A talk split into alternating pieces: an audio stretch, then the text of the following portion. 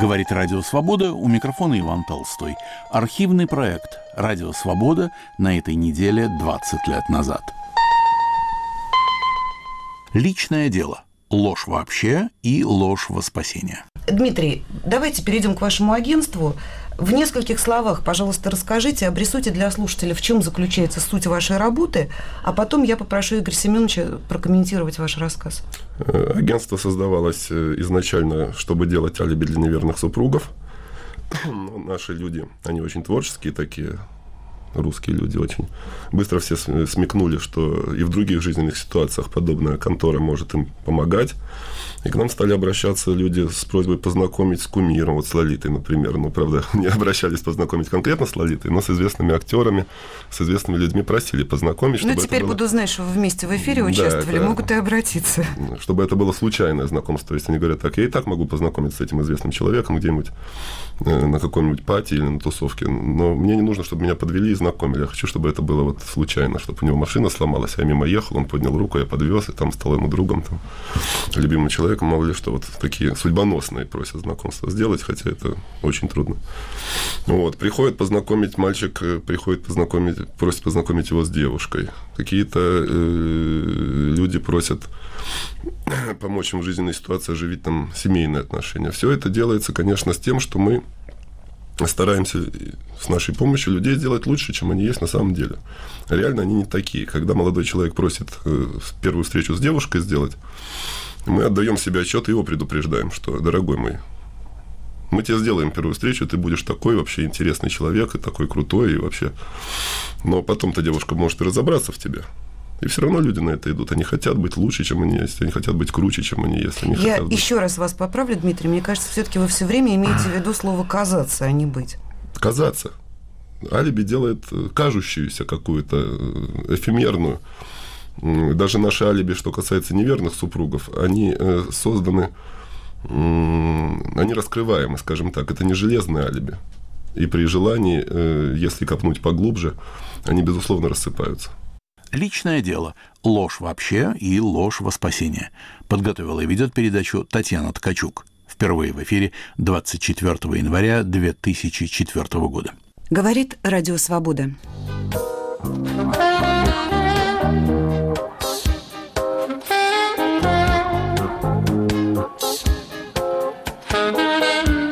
В эфире программы «Личное дело» у микрофона Татьяна Ткачук.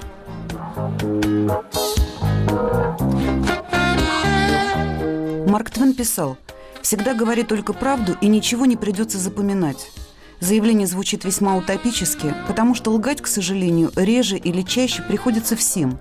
Зачастую мы даже не успеваем осознать, что солгали. Равно как и всем приходится быть в положении человека обманутого. Тема нашего сегодняшнего разговора – ложь вообще и ложь во спасении в частности, в бытовом смысле этого выражения и в более широком.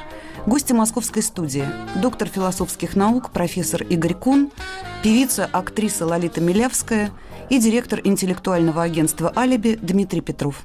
Здравствуйте, господа. Начнем мы, как обычно, с опроса москвичей. Итак, можно ли обойтись без лжи в отношениях с близкими людьми и в каких ситуациях можно говорить о лжи во спасении? Я считаю, да. Чтобы не травмировать человека лишний раз. А мужчины, например, изменяют женщинам очень часто. Но что, нужно говорить правду? Вот с этой травмой женщина будет жить всю жизнь. Все равно это трещина, которая никогда не вернет прежних отношений. Конечно, если цель оправдывает средства. Если ложь стоит того, чтобы спасти чью-то жизнь или чью-то честь, я думаю, можно. Иногда нужна. Бывают случаи, когда лучше не говорить правды ради общего блага. Может быть, не стоит врать, но и правду доставать тоже ни к чему. Меньше нервов тратить. Да, конечно. Допустим, если я увижу жену своего друга с мужчиной, я ему не скажу об этом. Потому что, во-первых, а, я не знаю, в каких они отношениях, а б, потому что не разрушать семьи, тем более, если есть дети. Конечно, а как без лжи? Детям врут все. Ложь иногда спасает. Ложь во имя работы. Ну, я работаю, например, по другой книжке. Но я на двух работах из-за денег. Там сохранить семью тоже бывает ложь. Ну, с детьми постоянно И у детей всякие желания бывают. Бывает, что обманываешь, чтобы дитё ну, не нервничало, не капризничало. А так со взрослыми нельзя, думаю. Иногда и нужна бывает, ведь смотря какая ложь.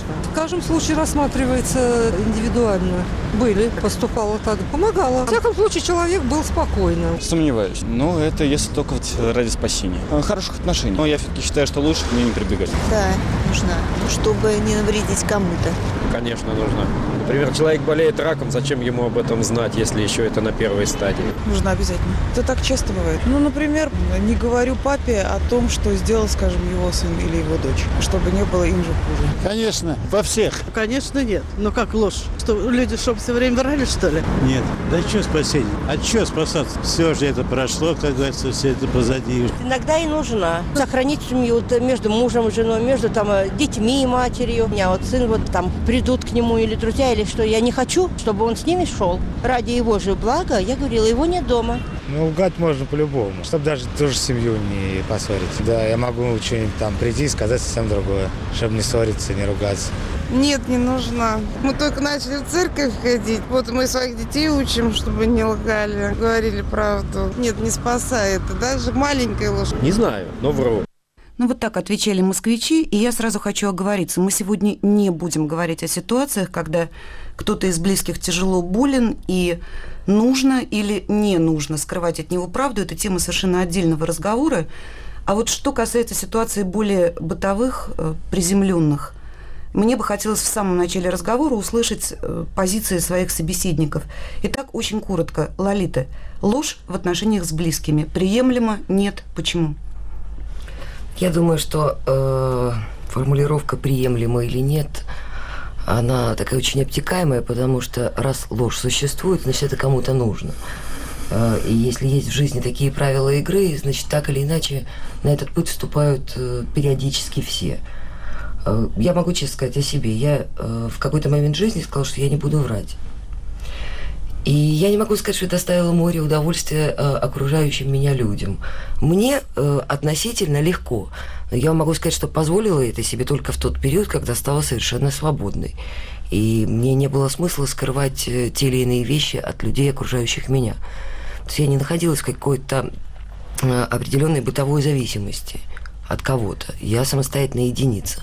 А в тот момент, когда не самостоятельная единица, э, да, было всякое. И и это было нужно для такого условного бытового комфорта. Лолит, вы сейчас сказали, я не находилась в бытовой зависимости. Ну, мне кажется, что здесь скорее может речь идти о эмоциональной зависимости? Ну, вы знаете, эмоциональная зависимость это такое, это первичное. А с годами она в любых отношениях супружеских, я не знаю, наверное, наверное, так было всегда и со всеми, но постепенно она становится обычной бытовой зависимостью, и эмоциональная сторона, она, к сожалению, угасает. Спасибо, Лолита. Дмитрий, прошу. Ну, даже из вопроса, из ответов москвичей на вопрос на улицах понятно, что бытовая ложь – это дело довольно обыденное. Как мы в своей работе в агентстве определили, то и ложь с тем, чтобы скрыть супружескую измену, тоже довольно обыденное дело. Здесь нет ничего циничного, и здесь нет ничего такого непристойного, что люди скрывают что-то. Конечно, это нужно, безусловно, делать. Только э, то, что вот они говорят, что вот я работаю на двух работах одновременно, никому об этом не говорю, я там стараюсь другу не говорить о чем-то. Мы это называем управлением обстоятельствами. Э, то есть все мы хотим быть немножечко лучше, чем казаться. мы есть, на, казаться лучше, чем мы есть на самом деле. Вот. И, собственно говоря, почему бы и нет. Спасибо, Дмитрий Игорь Семенович.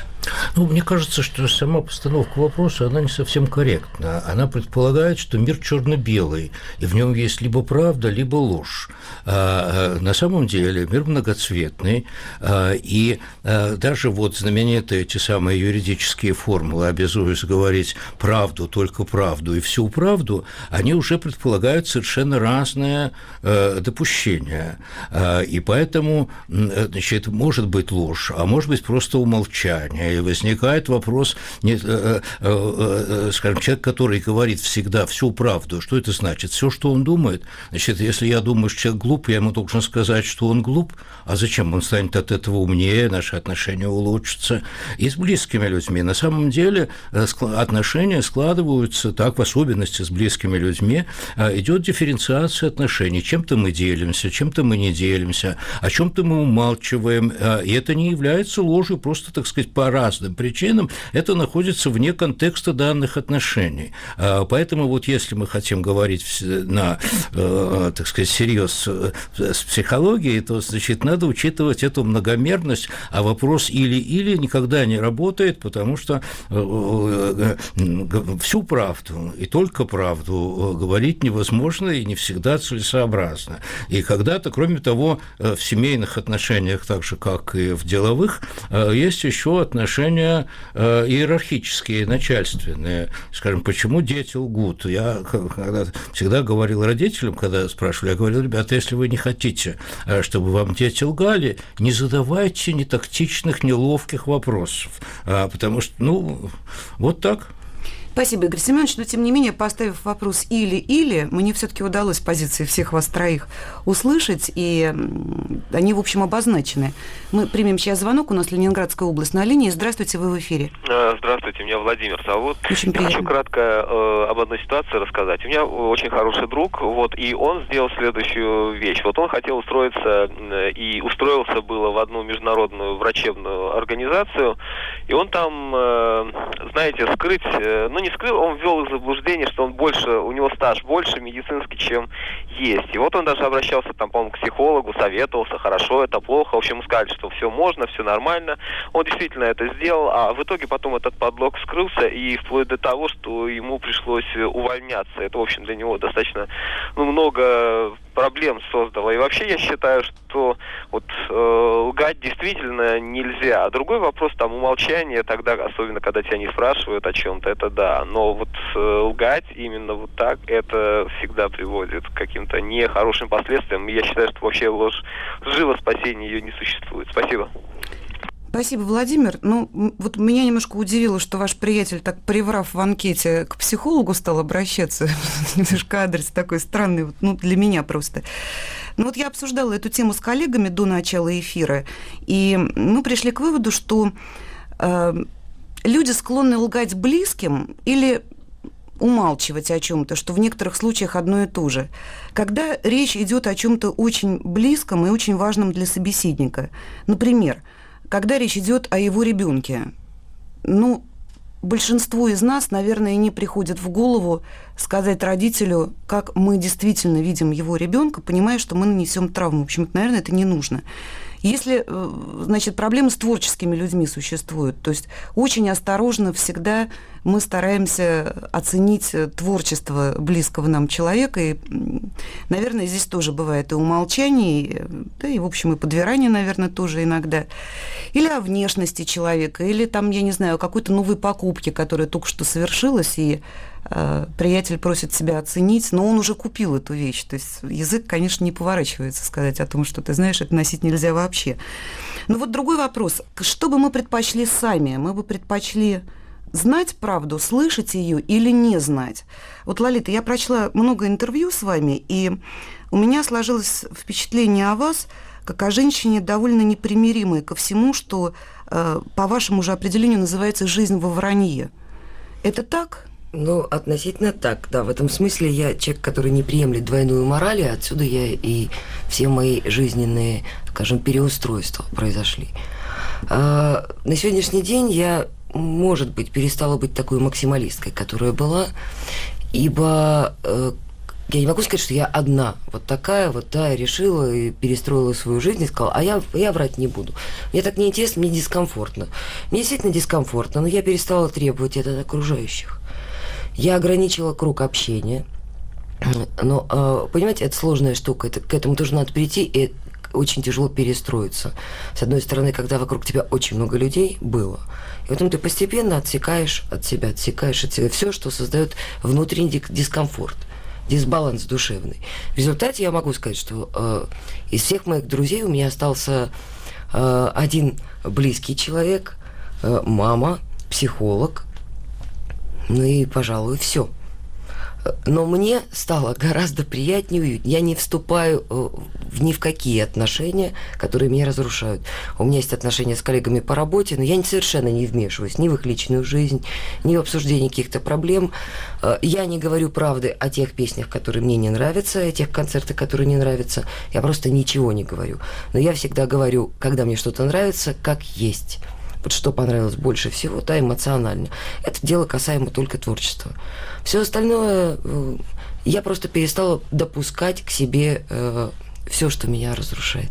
Скажите, Лолита, ну а вот вы бы предпочли, чтобы ваши близкие люди, например, те же ваши концерты оценивали так и говорили вам об этом, как они действительно это оценивают?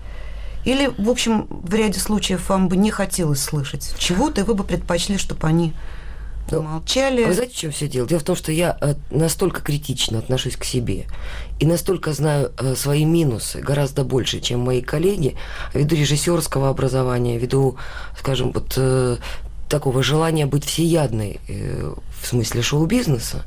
Поэтому я точнее себя оцениваю. Моих минусов гораздо больше, чем они мне могут выставить. Но мне всегда интересно мнение профессионалов. И вот тут э, все зависит от того, как я оцениваю человека, чье мнение мне интересно. А вот эти вот просто хвалебные реакции, да, когда пришли на концерт, позевали, а потом с удовольствием пошли на банкет.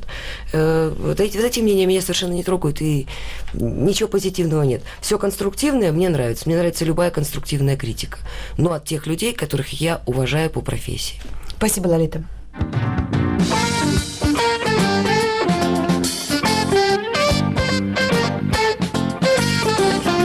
На волнах Радио Свобода вы слушаете программу «Личное дело». Мы говорим сегодня о лжи. Гости студии – психолог Игорь Кун, певица Лолита и директор алиби-агентства Дмитрий Петров. И у нас звонок слушателя на линии. Здравствуйте, представьтесь, пожалуйста. А, здравствуйте, это «Свобода», да? Это «Свобода». А, меня зовут Эльза Германовна. А, вы знаете, я хотела в отношении этой темы сказать немножко. Дело в том, что, по-моему, гарантия от лжи, это все-таки кроется в достоинстве человека. Если человека не совсем в порядке с достоинством, то он склонен выслушивать ложь и сам ее творить ложь. Поэтому эм, правду выслушивающему, даже выслушивающему и говорящему требуется большое мужество. Поэтому человек должен стремиться делать себя сильным. И правде смотреть в лицо – это удел мужественных людей. Спасибо. Спасибо, Эльза Германовна. Я, пожалуй, с вами соглашусь, хотя вот э, словосочетание «гарантия от лжи», оно у меня вызвало какие-то вопросы, потому что я думаю, что гарантий таких не бывает. Понятно. Ну, я ошиблась, не точно выражение, извините. Спасибо. Ну, вот я думаю, что э, есть у нас собеседник в студии, которому есть что возразить, вот даже на то, о чем вы сейчас говорили. Дмитрий, давайте перейдем к вашему агентству. В нескольких словах, пожалуйста, расскажите, обрисуйте для слушателя, в чем заключается суть вашей работы, а потом я попрошу Игоря Семеновича прокомментировать ваш рассказ. Э, агентство создавалось э, изначально, чтобы делать алиби для неверных супругов. Наши люди, они очень творческие такие, русские люди очень быстро все смекнули, что и в других жизненных ситуациях подобная контора может им помогать.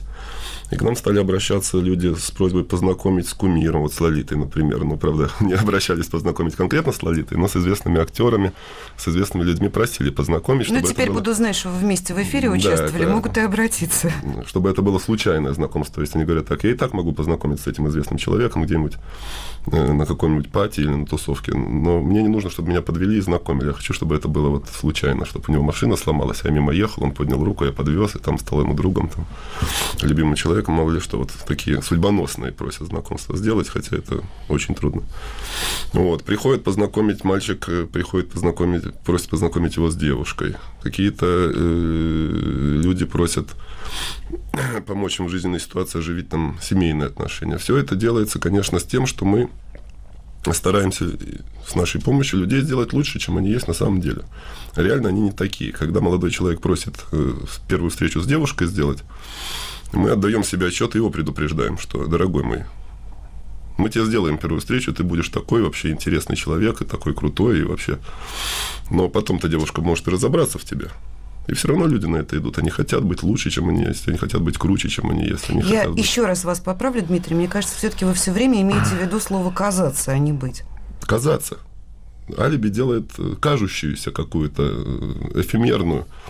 Даже наши алиби, что касается неверных супругов, они э, созданы, они раскрываемы, скажем так. Это не железные алиби. И при желании, если копнуть поглубже, они, безусловно, рассыпаются. Ну, приведите, пожалуйста, какой-нибудь один пример того, как вы куете алиби для неверного супруга или супруги. Просто чтобы слушатель ну, лучше себе представлял, как, как этот механизм запускается и что Я происходит. приведу пример, который самого меня, вот, в общем-то, потряс недавно. Там есть и, собственно, фабула самого алиби, и такое интересное вообще пожелание клиентки. Э, к нам обратилась женщина, которая э, не ночевала ночью дома а надо сказать, что к нам только женщины по этой теме обращаются, между прочим, последние пару лет. Объясню потом, почему, если вспомним. Она обратилась к нам, э, ситуация была такая, что муж ее, когда она под утро пришла домой, просто выгнал. Потому что он видел, что на работе ее не было. Он узнавал, кто-то ее высаживал из такси, некий мужчина, и, значит, приревновав, он ее выгнал. Она, недолго думая, вернулась к тому человеку, с кем эту ночь провела. И еще они там дня три, наверное, отдыхали вместе. Потом где-то во вторник, в среду они заявились в агентство вместе. И попросили как-то сделать вот алиби. Как же сделать, чтобы ей вернуться к супругу. То есть все-таки она остановилась на супруге? Да, там двое детей было, по большому счету. Я думаю, что нужно было возвращаться. Но это хотелось бы сгладить. Идея, они пришли со своей идеей, с очень хорошей идеей, чтобы она, мы бы ее положили в больницу на пару часов. И муж ее с больничной койки забирал. То есть идея сделать его немножко виноватым. Он ее выгнал, она попала в ситуацию, пролежала там три дня в больнице, и он ее в больничной да, но койке выгнал, забирает. то он у нее уже после проведенной где-то ночи. Да, но тем не менее выгнал же. Правильно? И теперь он как бы виноват в том, что она попала в ситуацию и, значит, попала в больницу. И все бы было хорошо, все это, в общем-то, решаемо за деньги, все эти вопросы. Я думаю, не, все понимают, что это не так сложно на два часа человека поместить в больницу. Вот, но у нее была идея фикс. Она хотела, что ее побили той ночью, и чтобы побои были настоящие. Понимаете? То есть мы задали, да, мы задали ей вопрос. Мы задали ей вопрос, а кто тебя будет, в общем, эти побои наносить? Мы ни в коем случае. Вот спросили молодого человека, который был с ней, ты ее любишь? Он говорит, люблю. Ну, иди, говори, вот в парк, давай наноси ей увечья и побои. В общем, мы не договорились, она не согласилась без настоящих побоев. А мы не согласились, собственно, их наносить, потому что, в принципе, мы стараемся быть в рамках какого-то закона. Да и просто, ну, у меня нет сотрудников, которые могут не то, что там женщину, даже мужчину по заказу побить. Такого нет у нас. Вот как мы отмазываем. То есть э, идея хороша. Положить в больницу. Человек забирает его, какой-то врач провожает, напутствует. Я думаю, что неплохое, по большому счету, алиби, если глубоко не копать. Спасибо, Дмитрий. Мы, наверное, попросим вас позже еще какие-то примеры привести. У нас звонок слушателя. Здравствуйте, вы в эфире. Алло. Да. Здравствуйте. Меня зовут Владимир Николаевич. Очень приятно. Я москвич. Я вам что хочу сказать? Я сугубо личное мнение хочу высказать. Пожалуйста. Значит, что касается правды и вранья, или там обмана, это, по-моему, чисто такое духовное, эгоистическое, личное э, свойство человека. Выгодно человеку, он врет. Выгодно ему сказать правду, он говорит правду. Поэтому, э, как говорят, выяснить или определить правду или ложь, что лучше, очень тяжело. Вот я вам приведу пример. Приходя в Бутырский изолятор, висит, а, а, как сказать, лозунг «Честносердечное признание снимает полсрока». Когда переступил порог, обратно смотришь – из бутырского изолятора, то говорят, что честно-сердечное признание вся жизнь в тюрьме. Спасибо, Владимир Николаевич. К сожалению, вынуждены вас прервать. Очень мало времени у нас. Дмитрий Петров хочет вам ответить. Пожалуйста, Дмитрий. Э, совершенно прав э, Виктор Николаевич с тем, Владимир, Владимир, Николаевич. Владимир Николаевич, извините, пожалуйста, с тем, что он э, поднял какую-то меркантильную сторону вопроса. И вы тоже начали передачу с того, что о каких-то высоких чувствах, там, ложь во спасение. И к нам приходят в основном женщины по алиби. Потому что они больше теряют в России, они не защищены брачным контрактом, они теряют социальное положение, финансы, которые муж приносит в семью. Поэтому они к нам и приходят. Хотя я в начале своей деятельности думал, что они будут щадить ближнего своего, из каких-то тоже высоких побуждений будут приходить. А что таких совсем нет? Ну, в общем-то, все из обеспеченных семей девушки, мужья очень неплохо зарабатывают, и мне кажется, И вы что... считаете, что девушка из обеспеченной семьи... Нет, нет, нет, они сейчас с обеспеченным мужчиной живут, боятся его потерять, но тем не менее налево ходят. Ну, может быть, они еще все-таки щадят его чувства? Да нет, просто Да нет. деньги и секс никогда не лежат в одной Я постели. тоже так это думаю, все да. лежит в разных, как правило, поэтому... Ну, я думаю, что это весьма спорная Так что точка Владимир зрения. Николаевич был прав. Нужно человеку соврать из материальных побуждений, он соврет. Да, у нас, кстати, много писем на сайте, и многие слушатели пишут о том, что э, признают ложь и допускают ее в отношениях с близкими довольно часто, только в одном случае, если э, под этим нет э, корыстной какой-то подкладки. То есть, если корысть человеком не движет, то, пожалуйста. Мы продолжим программу «Личное дело» и разговор о лжи в отношениях близких людей, в частности, о лжи, которую принято называть «ложь во спасение». В беседе участвуют профессор Игорь Кун, певица Лолита Милявская и директор интеллектуального агентства «Алиби» Дмитрий Петров. Сразу после краткой сводки новостей.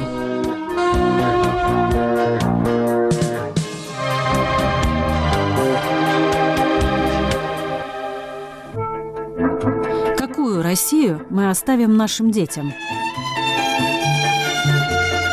Детям, вы знаете, хотелось бы, конечно, чтобы они были здоровы, и полная нация была полная здоровая. Вот и все. богатую, чтобы не было войны, чтобы у вас было у всех хорошее и будущее, и настоящее, и вам, и внукам, и правнукам. Детям нам надо оставить сильную, справедливую, ну и тоже красивую Россию, ни от кого не зависимо, чтобы Надо вот привить детям любовь э, именно к России, что можно здесь себя как-то реализовать, что здесь можно все воплотить. Чтобы семья была, чтобы квартиры у всех были, чтобы они жили в хороших условиях. Ну, чтобы мир был самый главный на земле, на нашей, особенно в России. Радио «Свобода». Глушить уже поздно.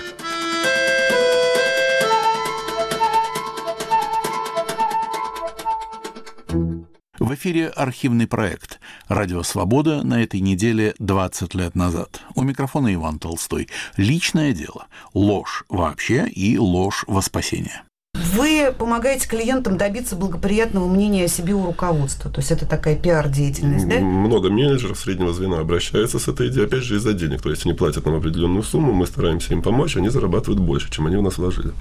Но вот все-таки, что касается уловок, при помощи которых вы предлагаете дурить вот этих несчастных, бедных жен и мужей. Вот у меня к вам такой вопрос. Человек любящий, наверное, и, в общем, сегодня уже все здесь об этом говорили, все равно почувствует привкус вранья. Насколько тщательно не была бы продумана и отработана схема, накрученная вокруг этого вранья. Вот все-таки с моральной точки зрения вас не смущает вот такой побочный продукт вашей деятельности? Ну, э, аморальность или моральность действия фирмы, мы долго думали над этим. Мы уж четвертый год, скоро будет, занимаемся этой деятельностью. Постоянно думаем о том, вот мы моральны или мы аморальны. Журналисты то же самое спрашивают, а вот как ты к этому вообще делу относишься? Тут ведь дело в том, с чьей стороны смотреть, с чьей точки зрения. С точки зрения тому, кому, кому мы помогаем С вашей точки зрения. Сейчас меня интересует ваша С точка нашей зрения. точки зрения, я считаю, что дело это обыденное, в общем-то, житейское. То, что мы беремся людям помогать в этом деле, я здесь ничего морального не вижу. Э, Мы ввели определенно, вот помните, я вам рассказывал про побои, да? Не стали же мы делать этих побоев. То есть здесь уже какая-то моральная граница стоит. Если человек приходит ко мне и говорит, у меня жена, вот ты знаешь, родила две недели назад, а ты мне алиби сделай. Я, возможно, не стану делать это алиби. А если он 10 лет в браке, у него ребенку 6 лет, он кормит, поет эту семью, ну, захотелось человеку съездить там в Египет с кем-то, да, отдохнуть от семьи, я сделаю ему это алиби. Это не вижу здесь ничего такого плохого. Сам по себе другой вопрос, что нет границы этого морального, понимаете, мы ее сами устанавливаем. Вот мы либо беремся за это дело, либо мы не беремся за это дело. Потому что проще всего сделать алиби, например, человека забрать из э, квартиры тут же в милицию, типа в тюрьму его увели. Один э, известный авторитет криминальный так и делал, когда к любовницам уезжал. Извините, это не вы делали арест Ходорковского? Нет, нет, это не алиби. Это не алиби, да. Личное дело. Ложь вообще и ложь во спасение. Подготовила и ведет передачу Татьяна Ткачук. Впервые в эфире 24 января 2004 года.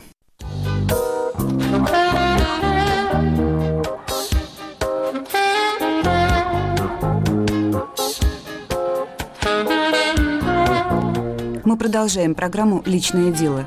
Говорят, простота хуже воровства, пишет нам один из слушателей. И поэтому не всегда полезно говорить близким правду.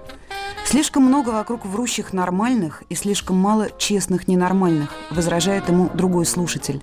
Вот об этом, лжи необходимой или совершенно необязательной, мы и говорим сегодня с доктором философских наук профессором Игорем Куном, певицей, актрисой Лолитой Милявской и директором интеллектуального агентства «Алиби» Дмитрием Петровым. Ведет программу Татьяна Ткачук. И хочу сейчас вернуться к рассказу Дмитрия Петрова о его агентстве «Алиби» Игорь Семенович, вопрос к вам. Можно ли, с вашей точки зрения, в данном случае говорить о том, что ложь поставлена здесь на поток, на такую исключительно коммерческую основу? И еще один моральный вопрос. Не будь такого агентства, как вы полагаете, я сейчас процитирую сайт Дмитрия, совершенно несущественные кратковременные потоки сексуальных или эмоциональных чувств. Так на сайте агентства Альби названы случайные измены они имели бы такой же шанс случиться в жизни, не будь Дмитрия с его агентством? Или Дмитрий все-таки так или иначе подспудно увеличивает число измен, облегчает этот процесс – вот есть ли здесь такая зависимость? Да, это очень хороший вопрос. Ну, во-первых, поскольку речь идет о нравственных отношениях, то здесь существует личная позиция. Вот в личном плане я совершенно согласен с тем, что говорила Лолита. Я просто очень не люблю не лгать, не притворяться, и даже не только в интимных отношениях. Во-первых, если я это делаю, ну, без этого, в общем, все таки полностью обойтись нельзя, у меня сразу же страдает самоуважение, это самое важное, что человек имеет, и кроме того, это очень утомительно, и рано или поздно оно всегда раскрывается, и поэтому, так сказать, теперь что касается вот коммерческой организации. Я думаю, что, как всякие прочие услуги, она имеет право на существование. Это находится за пределами этики, есть спрос, есть предложение. Чтобы это увеличивало количество неверности и всего прочего, а я уверен, что нет. Кстати, отношение россиян внебрачным связям э, самое терпимое.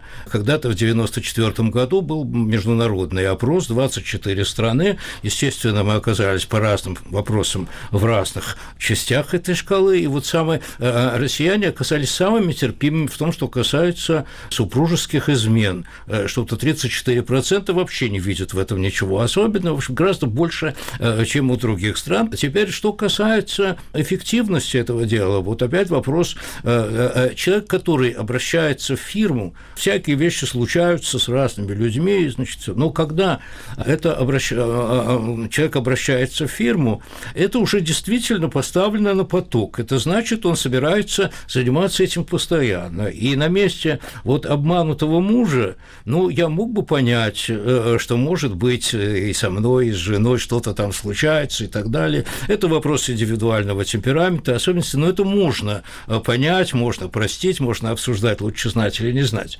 Но если бы я узнал, что вот есть такая продуманная схема и все прочее, то мне стало бы ясно, что от этой женщины надо уходить обязательно, потому что не только в том, что она там кем-то увлеклась или какие-то были другие, а она меня манипули... она мной манипулирует, и для этого она готова, так сказать, вовлекаться, Бог знает во все. И вот Игорь жить... Семенович, так как трактуется это сотрудниками агентства «Алиби», эта женщина сохраняет семью, она щадит ваши чувства, она защищает. хочет казаться лучше, она не манипулирует вами ни в коей мере, как утверждает, опять же, Дмитрий. манипулирует? Это утверждает.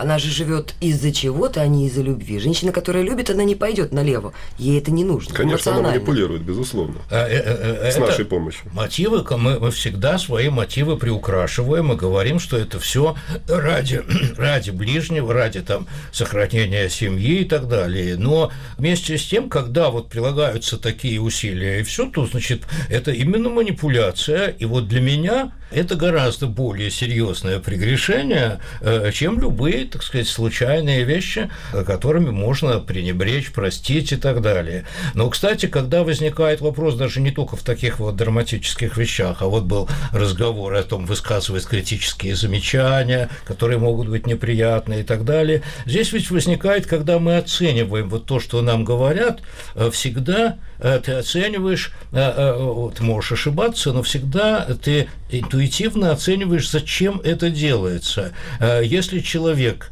хочет тебе помочь, и он, значит, вот э, говорит тебе неприятные вещи и нежелательную информацию, потому что он о тебе заботится, это одно – а иногда ты чувствуешь, это так есть на самом деле. Он хочет доставить тебе неприятность, и ему хочется посмотреть, как ты будешь реагировать на неприятную вещь о твоей жене, детях, работе и так далее. И вот отношение к этой информации и к этому человеку, оно психологически зависит прежде всего, как мы понимаем его мотивы. Э, потому что информация может быть приятная и неприятная, это другой вопрос. Но, значит, вот главное, понятно, зачем это делается. Это касается и фигуры процедуру умолчания. Спасибо, Игорь Семенович. Звонок из Питера у нас. Здравствуйте, вы в эфире. Добрый день. Это вас Роман беспокоит. Я уверен, что во лжи не может быть спасения, и, в общем-то, ни в отношении с близкими, ни в отношении с детьми. То есть, если на лжи выстраивать отношения, то они и получаются лживыми. А если говорить о деятельности данного агентства, о котором идет речь, то здесь в основном говорится о некой формальной сохранении семьи, отношений. Ну, то есть рано или поздно все равно это, это дает какую-то иллюзию людям. И все равно им со временем становится чего-то не хватать, они не знают, чего им не хватает. Потому что ложь запутывает, в ней нет искренности. То есть это удобно, уютно, пошло. И получается, что ну, нет настоящей жизни, то есть нет правды. И, в общем-то, это, по сути дела, никому не нужно. Спасибо, Роман. Вы знаете, ну вот что э, удивительно, что агентств таких, как создал Дмитрий у нас в России, их немало и за границей, и говорит это о том, что их услуги востребованы, и достаточно много людей этим пользуются. Возникли впервые такие агентства в Германии? Передают... В Англии. В Англии первое агентство создалось. Ну вот по моей информации первое возникло Нет, в Германии. в Англии. Ну хорошо, но мы сейчас послушаем материал нашего бонского корреспондента, который расскажет о том, как такое агентство работает в Германии, и продолжим разговор.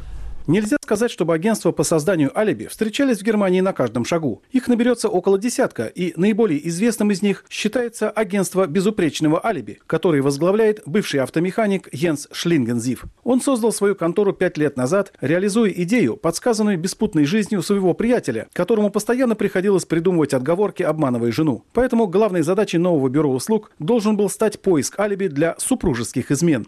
Но со временем список услуг расширился. Германские газеты стали называть такие конторы агентствами безупречной лжи. Девиз организации Йенса Шлингензифа «Живите как хотите». Он предлагает клиентам различные способы обмана бдительности окружающих, жены или мужа, приятелей или родственников и объясняет потребность в своих услугах тем, что личная жизнь человека благодаря средствам коммуникации стала чересчур контролируемой. По его словам, он использует самые современные и надежные технические ухищрения, помогающие людям уйти от этого контроля. В своем обращении к потенциальным клиентам Йенс Шлингензив настоятельно подчеркивает, возможности его конторы ограничены, она не обслуживает тех, кто собирается обмануть налоговое ведомство и государственные учреждения или совершает правонарушение – Безупречный алиби таким образом создается будто бы исключительно в сфере частных интересов отдельной личности. Однако характер сервиса позволяет в этом усомниться. Стоимость самых распространенных услуг колеблется в диапазоне от 8,5 до 60 евро. Агенты организуют звонок жене, чтобы подтвердить начало или перенос мнимой конференции, причем по желанию такие звонки раздаются из любого города мира – они присылают по почте приглашения, квитанции за гостиницу и прочие липовые документы. Но кроме того, они готовы создать клиенту новую идентичность, и стоимость такой услуги в прескуранте не указана, поскольку обговаривается отдельно и составляет уже тысячи евро. Как распорядиться клиент новой идентичностью, агентство не касается.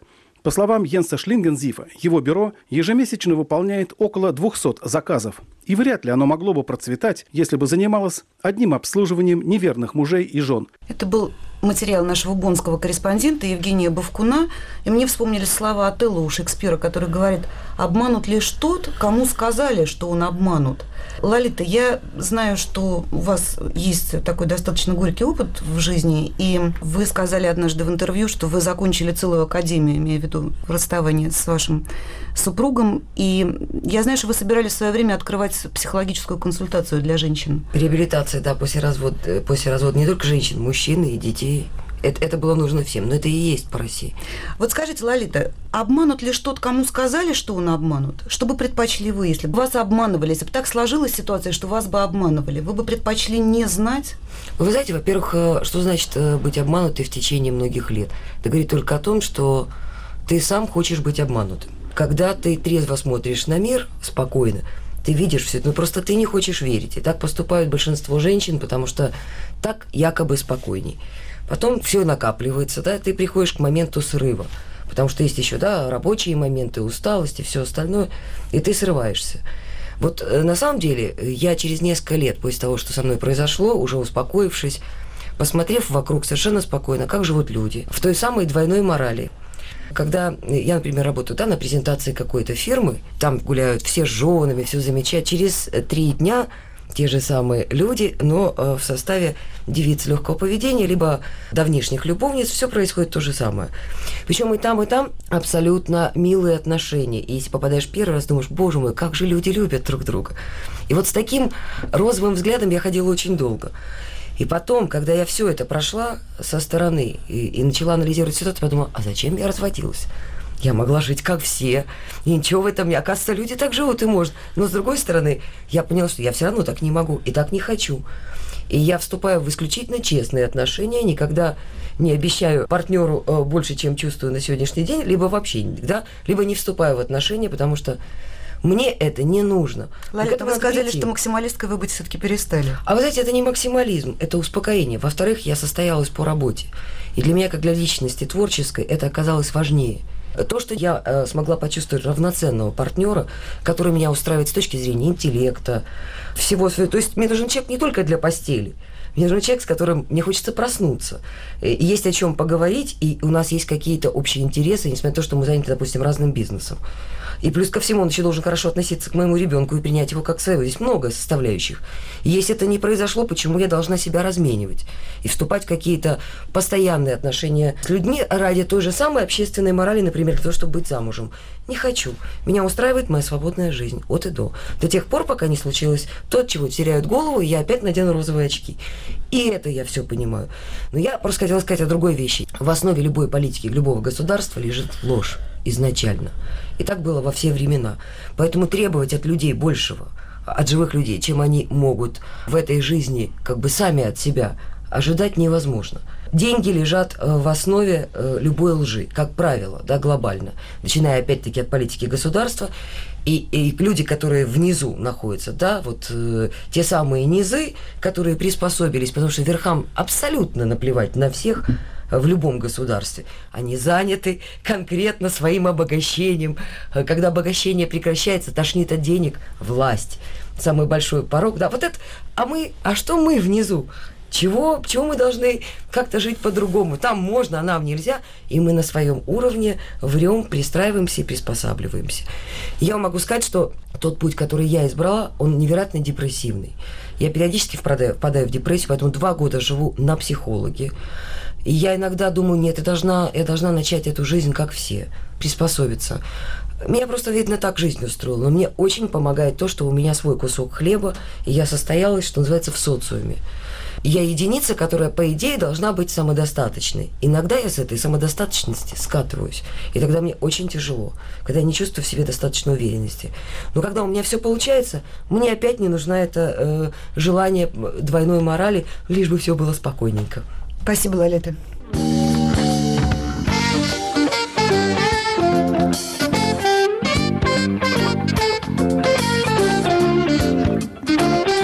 Ваши приемники настроены на волну свободы. О лжи вообще и лжи во спасении в частности. Мы говорим сегодня с директором алиби-агентства Дмитрием Петровым, певицей Лолитой и профессором Игорем Коном. Дмитрий, управлять обстоятельствами. Вы все время употребляете эти слова, когда говорите о деятельности своего агентства. Но мне было, например, очень приятно прочесть, что вы способны создать какой-то веселый, запоминающийся подарок для кого-то. Вот сейчас время уже скоро придет. 8 марта. 8 марта придет. и вот э, Валентинов день, да? Да, вы помогаете клиентам добиться благоприятного мнения о себе у руководства. То есть это такая пиар-деятельность, да? Много менеджеров среднего звена обращаются с этой идеей, опять же, из-за денег. То есть они платят нам определенную сумму, мы стараемся им помочь, они зарабатывают больше, чем они у нас вложили. Ну вот все-таки, что касается уловок, при помощи которых вы предлагаете дурить вот этих несчастных, бедных жен и мужей. Вот у меня к вам mm. такой вопрос.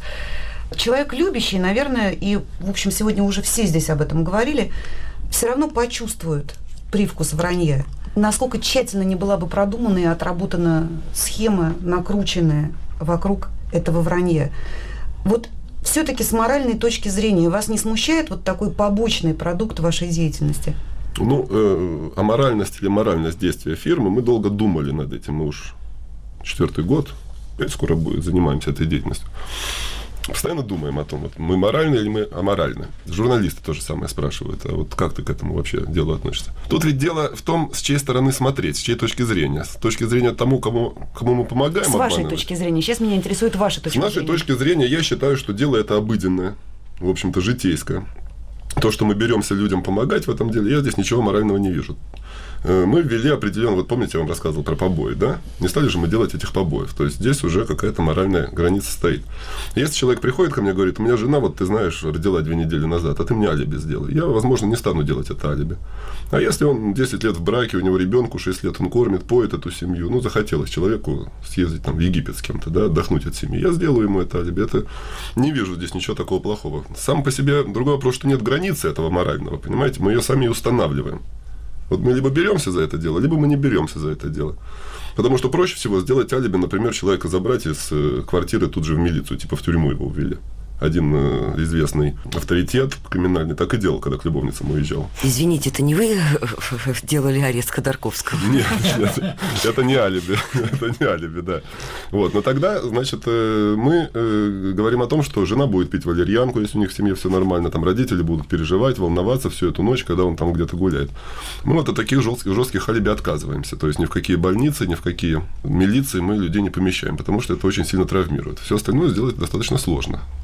Извините, я вспомнила да. еще один случай. Э, мне рассказывали ситуацию, где один знакомый не обращался ни к кому, знакомый из знакомых. Он просто вызывал доктора, который его э, жене делал уколы и просил, чтобы она спала сутки. И ей что-то вкалывали, он приходил домой, как ни в чем не бывало. Я подозреваю, что это ему дешевле обходилось. Еще, еще бы листок календаря не срывал, говорил, что ты заснул на часок. Спасибо, Дмитрий. Спасибо, Лолита. Звонки примем. Здравствуйте, вы в эфире. Представьтесь, пожалуйста. Э, здравствуйте. Это Татьяна из Москвы. Ну, вы знаете, я сначала выражу свое мнение, а потом у меня будет вопрос. А, ну, что касается агентства «Алиби», ну, это очень удобно, но удобно для состоятельных людей. Ну, в общем-то, жизнь – это театр, а люди э, в ней, в, в этой жизни – актеры. Это, это действительно так. Но люди разные. Что касается меня, я терпеть не могу ложь, во взаимоотношениях между друзьями, между любящими людьми. Но я считаю, что правду нельзя говорить тогда, когда это может погубить человека. А вот всегда должны говорить правду народу правители. Не знаю, мое такое мнение. Вот именно правители должны говорить правду. В частности, я помню, как Примаков, выступая по телевизору, сказал, что ничего страшного не случилось когда случился взрыв на атомной станции в Чернобыле. Но думающие люди, думающие, понимающие, они, конечно, поняли. Они понимают, когда правители врут. Вопрос. Вот такое вранье может быть оправдано? Игорь Семенович, ваш взгляд. Ну, это не дум... тема нашего сегодняшнего Я думаю, что политику тему... касаться не стоит, но как раз государство и правительство, они врут всегда, это одно из средств политики, и поэтому я думаю, что это не стоит обсуждать. Да, я думаю, что мы просто не будем далеко уходить да. от того, о чем мы говорим сегодня. Еще один звонок. Здравствуйте, представьтесь, пожалуйста. Здравствуйте, Григорий из Москвы. Мы слушаем. Я считаю, что врать не стоит никогда. Ну, практически. Хочу привести пример. В начале 80-х годов я познакомился с двумя американскими девушками. Приехали сюда туристки. И мы беседуем, говорим, и я им так говорю, а вы не врете? Они на меня дико посмотрели и хором сказали, мы никогда не врем. И вы им поверили? Да, поверил. Потому что, смотрите, где теперь Америка, где Россия? Ну, американцы, наверное, врать-то не умеют, так по большому счету. Да, я думаю... Конечно. Немножко замороченные люди, такие прямолинейные. Все умеют так же, как Спасибо, все остальные. Вы заметили, вы заметили, кстати, что у нас в основном 90% звонящих нам людей начинают как бы свой текст с того, что врать не нужно. Они ни- хотят показаться лучше, чем они есть на самом Никогда деле. и ни при каких обстоятельствах. Но все все равно с оговоркой. Да, но Да. И, и тут же в оговорках выясняется, что исключений-то немало, да? Так вот, такое агентство алиби, о котором мы слышали сегодня в немецком варианте, Дмитрий нам рассказывал о том, как работает это в Москве. Оказывается, такие агентства стали появляться уже и в российских городах. И, в частности, такое агентство работает в Красноярске. Материал Натальи Бурмистровой. За свою неверность некоторые красноярцы предпочитают платить профессионалам, которые занимаются тем, что разрабатывают для них убедительное алиби. В Красноярское агентство алиби, как правило, обращаются мужчины. Ситуации в основном однотипные. Уставшему от семейного быта мужу хочется отдохнуть с дамой сердца, но для супруги он якобы уезжает в командировку, например, на неделю или две. И тут, как рассказывает директор Красноярского агентства алиби Наталья, они могут предоставить клиенту весь необходимый набор соответствующих доказательств. Ну, приходит вам предложение, допустим, поучиться на курсы повышения квалификации журналистов, да, и вы у нас благополучно туда уезжаете, приезжаете с дипломом, у вас там всякие брошюрки, как бы, билеты у вас там невзначай вы выкидываете куда-то, где их всегда найдет ваш муж. Ну, масса вещей, которыми вы сопровождаетесь. Для полной достоверности агентство может сделать и ваши фотографии на любом фоне. Стоимость услуг, как говорят в агентстве, зависит от социального статуса клиента. Некоторые могут уложиться и в 3000 рублей. Тем же, кому требуется, к примеру, вызов на международный симпозиум, придется потратиться. Созданием алиби собственной неверности из общего числа клиентов, обращающихся в Красноярское агентство, озабочены лишь 10%. Других, как выяснилось, волнуют иные, зачастую нетрадиционные личные проблемы. Самая популярная сейчас в Красноярске услуга – проверка на честность и искренность собственной жены.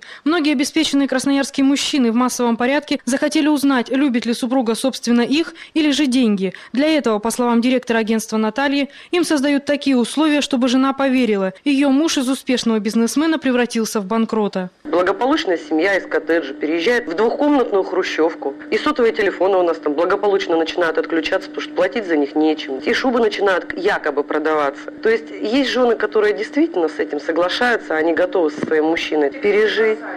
Да, были, которые бросали. Понимаете, но это происходит как бы все очень быстро. То есть как только она начинает понимать, что все начинает рушиться, ну все, и любовь проходит. Каждым случаем занимаются отдельно. Для этого существует целый креативный отдел, психолог и юрист. В агентстве также имеется автопарк с Мерседесом и БМВ. Есть и дорогой гардероб, а также 130 агентов, которые могут сыграть любую роль. Одна дама, к примеру, заказала для своей соперницы жениха, молодого и якобы богатого. И та, польстившись, оставила в покое чужого мужа. В Красноярском агентстве «Алиби» утверждают, что выполняют только заказы, касающиеся личной жизни. С криминалом дела не имеют.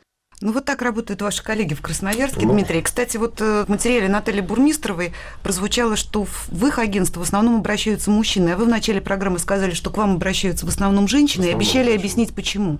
Ну, я же говорю, что по поводу алиби для вот как бы сокрытия неверности, женщины, потому что они зависимы от мужчины. У нас в России э, женщина зависима от мужчины в 90 случаях из 100. Когда мужчина попался такой женщине, которая, в принципе, от него зависит материально, ну что, ну, попался. Все, ну, хочешь, уходи от меня, хочешь, не уходи. Когда же женщина попалась, то мужчина всегда может сказать, что, во-первых, она может потерять вот этот статус социальный, который в Москве очень важен, между прочим. Мы поднимаемся все немножечко по лесенке, карабкаемся выше, выше, выше, хотим подняться. Мужчина может ее опустить опять на ту самую лесенку, с которой он ее и подтянул до своего, так сказать, уровня. То есть про чувства мне с вами никак не удается Не, поговорить. вы даже не думайте. Я тоже по молодости лет думал, что все на чувствах, ничего подобного. Все из-за каких-то меркантильных интересов. А вот что касается, что где-то подобная фирма работает, э, я вам должен сказать, что масса, масса ко мне обращается людей из разных городов. Вот из Ухты недавно e-mail пришел. Смутно представляю даже, где это находится и насколько там большой город. Все хотят делать эти агентства. Говорят, помоги, помоги. Я советом всегда помогу. Но под своей шапкой этого делать не стану, потому что такое агентство должно быть всегда побочным бизнесом чтобы у тебя было либо уже достаточно денег заработано, либо ты должен быть обеспеченным человеком в результате своей работы, иначе всегда есть возможность скатиться, скатиться на то, что мы называем вот каким-то криминалом и прочими вещами. И я на это не иду. Спасибо, Дмитрий. Еще один звонок очень короткий успеем принять. Здравствуйте, вы в эфире. Добрый день. Это Нина Васильевна, москвичка. Слушаем вас. Ложь или не ложь? Ложь – это основное кредо. Вы знаете, ложь – это самое главное преступление, причем неизгладимое в жизни, то, что нас беспокоит. Вот посмотрите, ложь с целью наживы. Вот вы удивляетесь, что это бизнес. Этот бизнес никогда не принесет никому успех. Ложь в супружеских отношениях. Это такое преступление, которое никакая фирма никогда, я вас уверяю, вас от этого не спасет. Вот я сама прожила счастливую жизнь, и долгое было супружество, и все. Мы с мужем сразу договорились. Если только что-нибудь возникнет между нами не такое, то мы должны признаться друг другу. Мы прожили долгую и счастливую жизнь. Вот сейчас муж уже умер, и я все равно не изменила нашей прежней любви. Спасибо вам, Нина Васильевна. Ну, есть мнение похожее на ваше. Вот один слушатель пишет нам, что обсуждать подобную тему вообще значит сознательно или бессознательно искать мотивы для несоблюдения правил. Он же добавляет, что в несовершенном мире особенно важно быть как можно более принципиальным. Я не возражаю против этого, но мне кажется, что не менее важно говорить о том, что происходит с нами в этом несовершенном мире и почему мы сами далеки от совершенства. Я благодарю за участие в программе доктора философских наук профессора Игоря Куна, певицу и актрису Лолиту Милявскую и директора интеллектуального агентства «Алиби» Дмитрия Петрова. Для вас работали режиссеры Екатерина Молчанова и Юлия Голубева, опрашивала москвичей Надежда Перцева, звонки принимала Анна Букина. Вела программу Татьяна Ткачук. До встречи в эфире.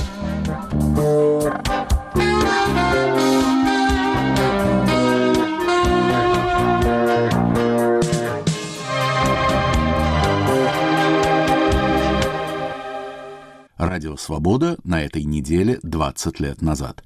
Над архивным проектом работает редактор Иван Толстой.